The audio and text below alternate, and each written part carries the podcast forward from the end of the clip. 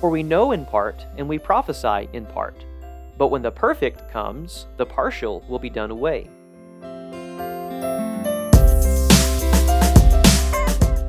Welcome to Working with the Word, a weekly podcast designed to equip you with the skills and confidence for deeper daily Bible study. I'm Jeff O'Rear. And I'm Emerson Brown. Thank you for tuning into the 51st episode of Working with the Word. Today, we are addressing another text for one of our difficult passages episodes. If you are able to follow along in a Bible, we encourage you to do so by queuing up 1 Corinthians chapter 13, particularly verses 8 through verse 13.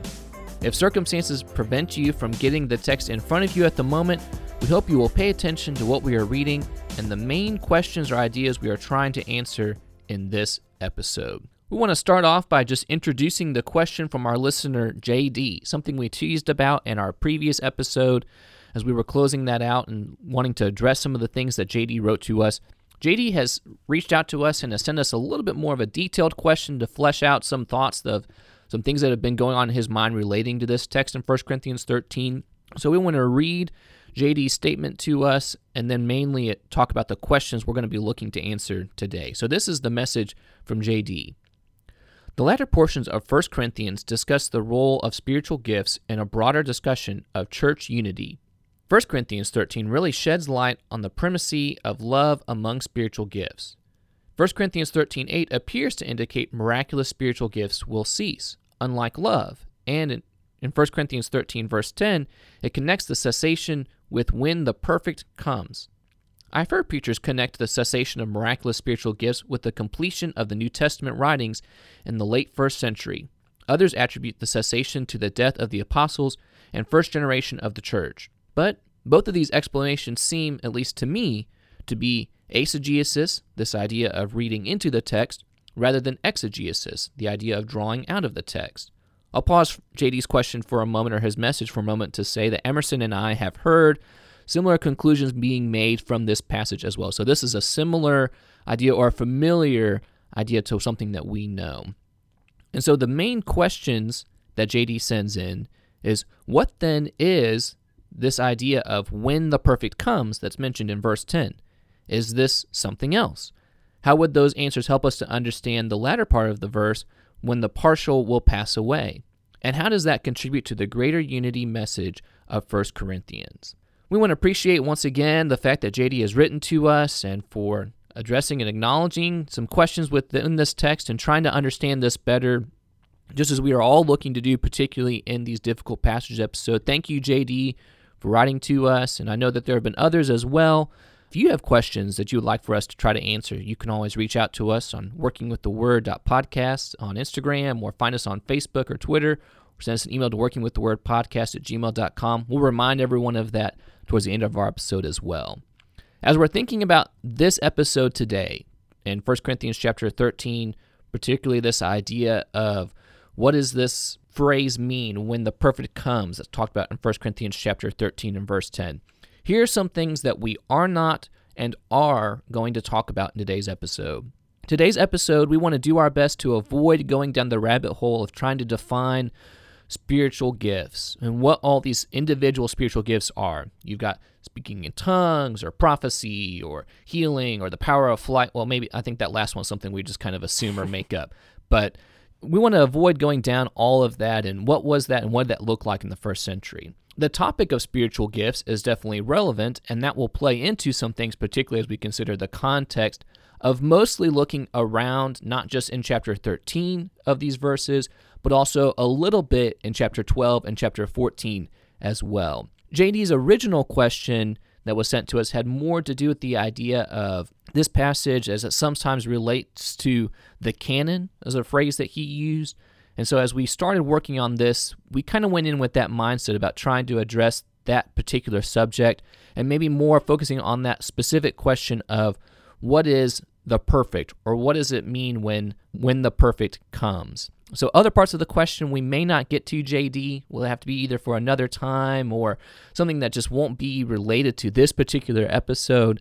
And as we're talking about things related to the canon if that's a unfamiliar term to you we want to provide a definition for that. When we talk about the canon of scripture If you were to Google that, you would see something like a collection or list of sacred books accepted as genuine. Now, you might think that's not a great definition of the canon, and you can start your own podcast and talk about the history and what is the canon or what isn't the canon. Really, we're not getting into that particular background, but we will be talking about that idea a little bit of there are some things that we accept as far as books of the Bible as genuine, and why do we accept those things, and why do we say sometime around the end of the first century, similar to what we saw in JD's question, yeah, it did seem that God's revelation was completed. And that's really what we want to focus on in this idea, looking at God's revelation being completed, this idea of when the perfect comes. Something that Emerson talked about all the way back in episode chapter 4 that he brought up was this idea of as you get into a text, it could be helpful to go ahead and try to lay out all of your presuppositions, things you already have in mind about a text before you get there. That it's already somewhat stated in JD's question. Some things that we've heard about this text, preachers or teachers making these conclusions. Maybe we've had similar conclusions about, you know, miraculous spiritual gifts ceasing when the apostles died or whenever John put the last dot on the book of Revelation or something like that. And so these are some of our presuppositions related to this particular text. We want to make sure we get out at the front here before we talk a little bit more specifically and actually read 1 Corinthians chapter 13, verse 8 through 13. I know you're probably thinking, man, it's been seven minutes and they haven't even gotten to the text yet. I thought we were going to be talking about this. And I promise we will. We wanted to take some time to introduce the question and do some of these things. Our presuppositions about this text, these are things that Emerson and I agree with related to this. The idea of miraculous spiritual gifts being performed by men, we do believe that those have ceased. Things like tongue speaking, things like people performing acts of healing, or people raising other people from the dead. Those things being done by men have ceased. That's what we understand as a whole. As well as this idea of upon the conclusion of the book of Revelation, we have received the completed revelation of God. That includes both the Old and New Testaments and what we mean by that is not necessarily, you know, the moment that John put the final period in the last sentence of Revelation, someone was in the middle of performing a miraculous healing and then just all of a sudden it stopped. I don't really mean it that way, but that is leading us down that rabbit hole we're trying to avoid right now is spiritual gifts and what did that look like in the first century. We're focusing more upon this question, and that's going to help us to see, okay, what are you talking about? What is this question? The question of what is when the perfect comes, and how does 1 Corinthians 13, 8 through 13 particular, address this idea? So, after eight and a half minutes, let's actually read the text and let's see the main text that we're talking about. Listen along or follow along. Emerson, read for us 1 Corinthians chapter 13, 8 through 13. But before I do that, um, I just want to say one thing about JD's question. I, I think it's a very relatable question from a personal level because I, I've often felt like many times, particularly related to spiritual gifts, we do maybe have a tendency to try to find passages that will support a position without actually looking at what the text says. And so, from that angle, I think this is a very relatable question. Yeah. We want to be very careful that we're not just cherry picking verses one of the statements that we used very early on in our podcast was a text without a context is a pretext for a proof text. Mm-hmm. And all that means is we have to be very careful not to just cut and paste verses to try to support something we already believe. And our hope is that today we're not doing that. We're actually looking into the text and its context to see if if this is really what we're talking about here in 1 Corinthians 13. Right. So 1 Corinthians 13, 8 through 13, I'm going to be reading from the New American Standard Bible today. It says, Love never fails, but if there are gifts of prophecy, they will be done away. If there are tongues, they will cease. If there is knowledge, it will be done away. For we know in part, and we prophesy in part. But when the perfect comes, the partial will be done away. When I was a child, I used to speak like a child, think like a child, reason like a child. When I became a man, I did away with childish things. For now we see in a mirror dimly, but then face to face. Now I know in part, but then I will know fully, just as I have been fully known. But now faith, hope, love abide these three, but the greatest of these is love. Let's start with some really quick observations. What are some of your first observations, Jeff? There's definitely something in here of a temporary versus a longer lasting event. You know, he, he uses language in verse 8 pass away, cease. But he talks about in verse 8 as well love never ends. And so there's obviously something going on as far as related to time that I think that that stands out to me as far as something is going to end. Now, we'll maybe want to try to figure out when will that end and how do we understand that to say we know that these things would end. But I think that's what we're going to be getting into. But we can see that topic is at least addressed from some of that. What about you, Emerson? Just that there is so much like going on before this that if we were just to like take these i don't know six verses or so and just take them out and paste them on the wall somewhere you would be scratching your head thinking okay what does love have to do with gifts at all and prophecy and tongue speaking and and so there's a lot that we have to understand leading up into this that's really the first thing that I notice is that this really makes no sense without understanding it with chapter 12 and 14. Somewhat ironically, and I'll put myself and my family under this irony as well, we do actually cut and paste verse 4 through the beginning of verse 8 and stick it on walls a lot of times in our house. I think we have one of those on our uh, pantry or maybe it's in our bathroom or something that ha- talks about well, the different things loves are. But it's very true. There's something going on not just all of a sudden you fall into verse 8. Paul did not begin this letter here. I mean, there's lots of chapters before and even chapters after this.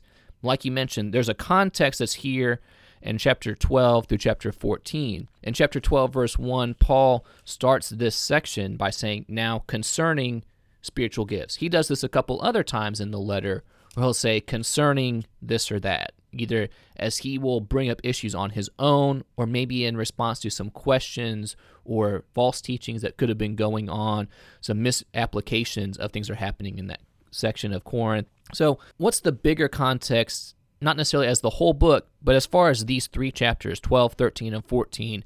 What's going on here in these chapters? Yeah, I think we really have to wrap our minds around that question before we even get to talking about the fulfillment of Scripture or what the perfect is or anything like that. What, what's he really talking about here? So here's a really quick summary of chapters 12, 13, and 14 and kind of the flow of thought.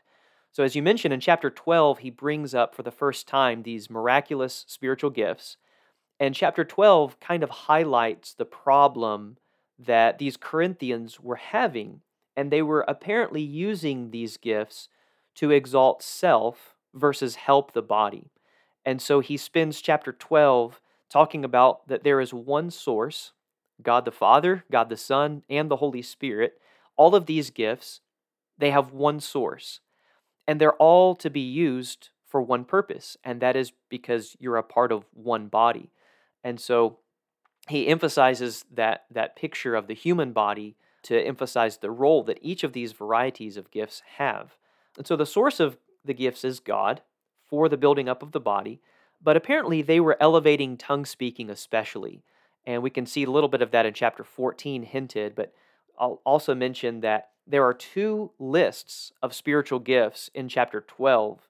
And in both of those lists, tongue speaking is last, kind of reversing the way the Corinthians were thinking.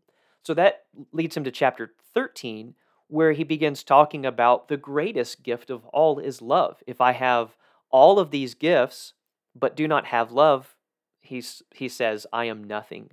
Love is the greatest gifts. And so we see in chapter 13 that he focuses on the fact that these miraculous gifts were not intended to last forever, but love is. And the point I think he's getting at is when those temporary gifts pass away, what real gift will you have? Because if you focus so much on elevating self through these miraculous spiritual gifts, when those things dissipate, you're going to be left a bunch of selfish people. And so, love is really the gift that you need to be seeking. He goes on in chapter 14 to talk about how you need to pursue love. But while we have these temporary gifts, you need to continue to seek the greater gifts, which in he says is prophecy. So chapter 12 is the problem, chapter 13 is the solution. You learn to love each other, and then in 14 he talks about the implementation of that solution. While these gifts last, you need to use these gifts to edify the body, build each other up. Don't just elevate yourself, don't speak out of turn, don't be disorderly, but use these gifts to be orderly, to build up the body of Christ. So he gives kind of some specific rules to help with that. So at this point, the gifts have not ceased. He's writing about a time that they will cease, but Paul doesn't say at this section, hey, stop using gifts. He's talking more Right. about stop using them in improper ways. And one of the best things to help with that is to use love appropriately, not just within a husband and wife relationship, but as members of the local body. Use love to help you implement these gifts for God's glory, again, in that proper way, right? Exactly. Yeah, a lot of times we read, you know, this passage on love, as you mentioned, verses four through seven. You know, we, we relate it to marriage, and certainly it applies to marriage, but the initial application was to church members getting along and to how local congregations function. And obviously, it applies to every relationship, but there's a specific context to the love that, they need to have for each other as fellow members of the body. And so, how would they use these these gifts that they had at the time with love? So that brings us to kind of the specific text we're at today, just kind of verse by verse, breaking it down. In verse 8, love never fails. And that's the point he's been making in this chapter. You need to pursue this greater, excellent gift of love. But if there are gifts of prophecy, they will be done away. If there are tongues, they will cease. If there is knowledge, it will be done away. So he brings up these three gifts that kind of represent the whole system, if you will. Mm-hmm. He doesn't mention every single gift that he's mentioned before, but these three gifts kind of represent all of them together. And if we look at all of Scripture and how these gifts were used, we see that God used these gifts, prophecy and tongues and miraculous knowledge, to communicate new truth and to confirm new truth in, in those kind of 2 Mhm. twin ways working together. True of the Old Testament as well as in the New Testament Yeah. in the Old Testament, you can think of like prophets Isaiah, Ezekiel. Obviously, they were using gifts of prophecy. In the New Testament, think about the book of Acts and how these gifts were used, say, in Acts chapter 2, when the apostles were speaking in tongues and that they were speaking the, the gospel for the first time in a very open, public way, preaching about Jesus crucified and resurrected and exalted. And so these gifts are used to communicate new truth and confirm new truth. And so, however, we land on this question of when the perfect comes, verse 8 clearly says that these gifts would end. And I think that's one kind of stake in the ground we need to we need to plant Yeah. is verse 8 clearly says that these are temporary things. Now the Mhm. question is when would they end, Yeah. right? Uh huh. But it, Paul clearly says these gifts will end at some at some time. Mm-hmm. And so in verse 9, he says, We know in part and we prophesy in part, but when the perfect comes, the partial will be done away. So you've got kind of a contrast. In verse 9, you've got two partial things you have partial knowledge and partial prophecy, kind of this idea of bits and pieces. And then in verse 10, when the perfect comes, the partial will be done away. And so verse 10 uses that word, the perfect, at least in the New American Standard. Mm-hmm. That's kind of what we're talking about right here. What is that thing? And it's helpful to define that word perfect because when we in English use the word perfect, a lot of times we think of something that is flawless or sinless. An A plus, something like that. Yeah, right. 100%, right? Yeah. But the word perfect in the Bible most often means something that is complete and something that has reached its full potential or reached its goal. And so that's really the idea here is that something that was once partial has now reached its full complete goal. And we'll talk in a minute about how that relates to what we think of as the, the revelation of God. So we understand that the Corinthians would have read this, and again, we want to make sure that in this interpretation part, we're not reading into how we would expect them to read it, but how would they have expected to see this? And from what Paul is writing to them, they have some idea in their mind of the fact that there is a perfect and that these gifts are not going to last forever. Whether they knew that that was going to be roughly 30 to 50 years from now when John finishes Revelation or when, you know, that first generation dies out as sometimes we talk about. I don't know if they thought of that that way, but they at least had the idea in their mind of what we're doing with tongue speaking isn't going to last forever, right? And that's helpful, I think, for us to remember is that they knew something about the idea of the cessation, but also the idea of a perfect or a complete revelation is going to be concluded or finished or is coming as well. Yeah, or at least that's the that's the thing that he's trying to drive into their thinking. I guess that's true that Paul is trying to get them to understand that. Right, the things that they're focusing on not really the completion, that these things are just temporary. And I'll mention that there are a couple of, of different interpretations of what the perfect refers to. Mm-hmm. One would be the one that we've referred to already, that it's the, the completed revelation of God, maybe the, the New Testament canon. Again, we'll talk about that in a minute. The other is the idea of, of, of heaven, of being in the perfect state of, of heaven. In verse 12, he mentions, you know, seeing face to face, and some people look at that as, okay, we're going to see Jesus face to face in heaven. But but I would suggest on that second one, although it it may make some sense in verse 12, really what he's talking about is not so much us being made perfect in heaven, but something that is outside of us that is completed. Something that these Yes. miraculous gifts, prophecy, tongue speaking, are pointing to, pointing forward to. Mm-hmm. And so I think in the context here, because these gifts, God often used them for communicating and confirming new revelation, I think that kind of determines what the perfect is. And so what's what's partial? Well, the the communication of God, God revealing himself to mankind about Jesus and about the gospel.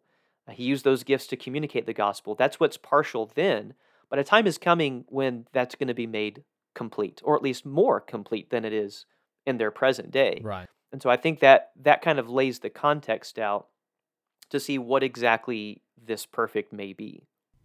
Hmm And so we have these concluding verses where he talks about kind of that idea of the partial to the complete. You have immaturity to maturity. You have this idea of a dim vision. uh, You're looking at a dim mirror. Maybe it, you know, I kind of get my mind of a smudge mirror too. I can clearly see something right in front of me. I'm not looking at a grainy photo. I'm looking at the actual object or the actual piece there. And that's the idea of the perfect completed revelation of and we're not saying that God was hiding information from them at that time, but they just didn't necessarily have all of the information at that time. Am I stating that well? Does that sound Mhm. right?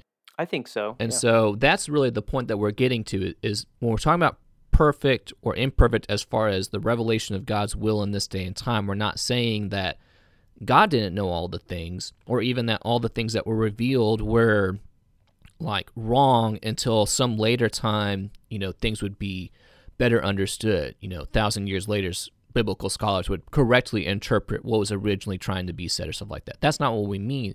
We just mean that it will all be available. So that really leads into this idea, I think, of how does this apply to the canon of Scripture, or how does this apply to the completion of the New Testament? Does is that maybe an appropriate point to just take verse ten on its own and just say, this verse says, "When the perfect comes, the partial will pass away," and that's. It- It can be confusing to say, well, how are we getting to that conclusion? Are we really just reading that idea into the text? But if the purpose of these gifts was to communicate or confirm revelation from God, then the perfect would be the completed revelation. And so we've talked about the idea of rephrasing this idea of closing the canon. You know, that's a debate or question of when was the canon completed? You know, you have these things you look back to in church history of church fathers do include or don't include certain books on their list or a group of you know some church council got together and they voted upon these books or those books rather than thinking about that idea using that phrase of closing the canon we want to think more about here uh, this phrase of the perfect being when god completed his revelation of the gospel and that is independent of how we voted yay or nay upon certain things. When God completed his revelation, he completed his revelation. And so, while the closing of the canon again is somewhat arbitrary, miraculous gifts didn't cease the minute John wrote that final amen of, of Revelation 21. Was that a immediate thing? Was that a, a dying off thing? But we want to think about what's important for us and understand, okay, moving from interpretation, seeing that they understood this would have been a temporary thing, what does all that mean for us and how can we understand that properly? We understand that we have the whole revelation of God contained within the written word. We have all 66 books of the Bible to read and to understand, as we've had them for now thousands of years. But in the first century, that revelation would have included spoken and written word. And again, based on how we explained our presuppositions earlier, not believing that God is still speaking new revelation today, that's kind of hard for me to wrap my mind around because I don't live in a world like that. But that would have been what the world would have been like there in this day and time when Paul writes this to the Corinthians. Yeah, so this idea of, of God's revelation is it, it, this is going to be weird to for me to say, but God's revelation is a little bit bigger than what we think of as the canon of Scripture, because there, for instance, there are books in the in that are not included in our Bibles that the Apostle Paul wrote, and we know that because Colossians chapter four, Paul mentions a letter to the Laodiceans. You know, I think that that book was probably just as much inspired as the book of Colossians itself. And Paul expected them to share their letters back and forth. But we don't have you know, a letter to the Laodiceans in our book. And so my, my point that I'm making is that we think about God's revelation for the first century, God revealed himself through the spoken word of the apostles and the prophets. And some of those sermons that they preached probably weren't written down, but they were spoken orally and just as much inspired. But then they also wrote letters, and those letters have been preserved for us, many of them, for our learning today through God's providence. Again, we're not going to get into the history of the canon and how they became accepted, but they were recognized as as being authoritative because they came from God's prophets. But for us, living in a time without living day modern day prophets, God's revelation is the the written word for us. And so that's why we focus so much on the word is because that is how we think of today God's revelation because that that's the way God communicates to us today. So to try to to summarize before we get into some application and challenges, to summarize again JD's question of what is the perfect? We're defining that as the completed revelation of God's word, a completed revelation of the gospel we're trying to not really use like that's when the canon closed or that's when the last person with spiritual gifts died. We're going to go with that definition of we have God's completed revelation. And when that came, we see that that's when the partial would be done away with. That's our best shot at that particular question over this past 30 minutes. JD, we hope that was helpful we do want to make some applications here in a second as well. But we do want to say that if you're listening and you think, wow, you guys are way off on that, or you know, you may be thinking, it sounds like you came to the same conclusion. Like, did you really change anything? I'm not necessarily sure we changed uh, thoughts of anything, and I don't think that's a bad thing. But hopefully, that gives our understanding of this and what we're what we've come away with from our study of this passage. If you still have things that you're have questions about, whether that's you, JD, who's listening right now, or whether that's other people, we encourage you to do further study on your own. Write to us and let us know what you're finding in your study too. We'd love to hear from you. And if we are way off base, let us know. We want to be able to to make corrections if we have to, and to say what's really true and right from what's going on in here. But let's try to move into that final stage of Bible study and make some applications. So, what are some applications to make from this text that we've talked about today? The first one is about love because in chapter 13 and thir- and 12 and 14, that's really what he's getting at. The centerpiece here is about love. Love is patient, love is kind, it is not jealous, does not brag, it is not arrogant, etc., etc. So, if this perfect is the completed revelation of the good news of Jesus Christ, God has handed it down to mankind. And for us, that means we have it written down in the words of the Bible. Then having the Bible does us no good without love. Right. And if, if we have in our hands all 66 books, the ones that God has approved of, and, and we don't exercise our faith, we don't love others as we should, then this book is doing us no good. And so we need to choose to love those around us, love our brethren in Christ. If you're a member of a local congregation, your responsibility is to love them, to not exalt yourself over them, to not look at it like, what are you going to do for me? Or what is this group doing for me? What, what are you doing for them? That's the attitude of love. And without love, you're nothing. Even if you can quote all 66 books of the Bible verbatim, without love, you would be nothing. So, something else we want to do before we close is we do want to try to look at some other texts as well. Does scripture jive with other scripture? So, we want to think about, first of all, Jude 3. Jude verse 3 says, Beloved, although I was very eager to write to you about our common salvation, I found it necessary to write appealing to you to contend for the faith that was once for all delivered to the saints. The idea we want to connect with related to what we've talked about today is that the faith was not expected to evolve or change over the next 100 or 2,000 or 10,000 years. Once it has been delivered, it's complete, it's finished. As well as maybe a, a weightier passage related to this, Hebrews chapter 1, 1 and 2. In the English Standard Version, it reads Long ago, at many times and in many ways, God spoke to our fathers by the prophets. But in these last days, he has spoken to us by his Son, whom he appointed the heir of all things, through whom he also created the world. So, by the words of Jesus and his apostles, who have been given authority by him, we might ask the question of what other message could we possibly be looking for?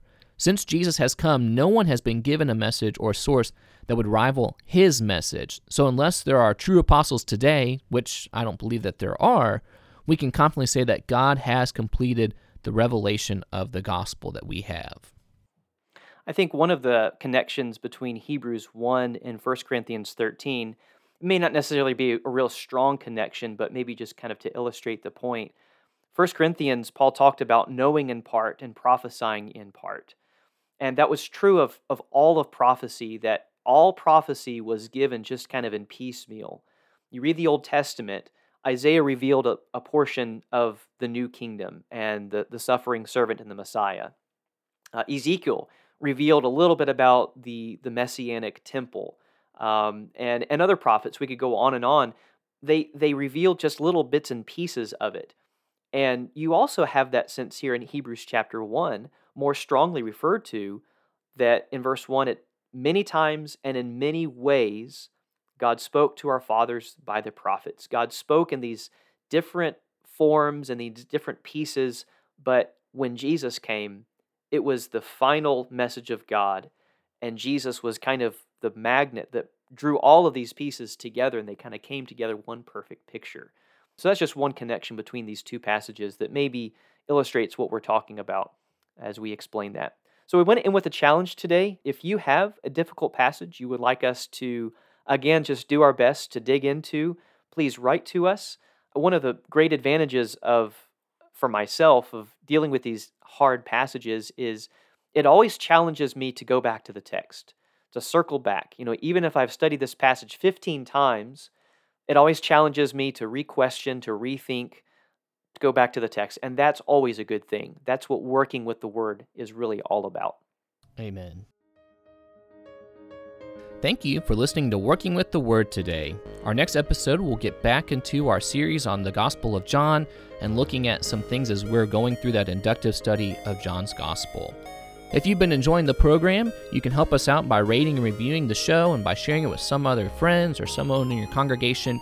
We'd really appreciate the support in that way. As always, you can find and reach out to us on Facebook and Twitter at Working with the Word.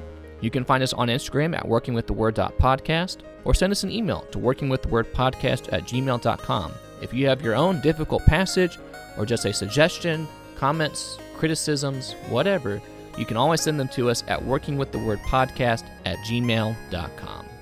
So until next time, may you grow in the grace and knowledge of our Lord and Savior Jesus Christ. To him be the glory both now and to the day of eternity.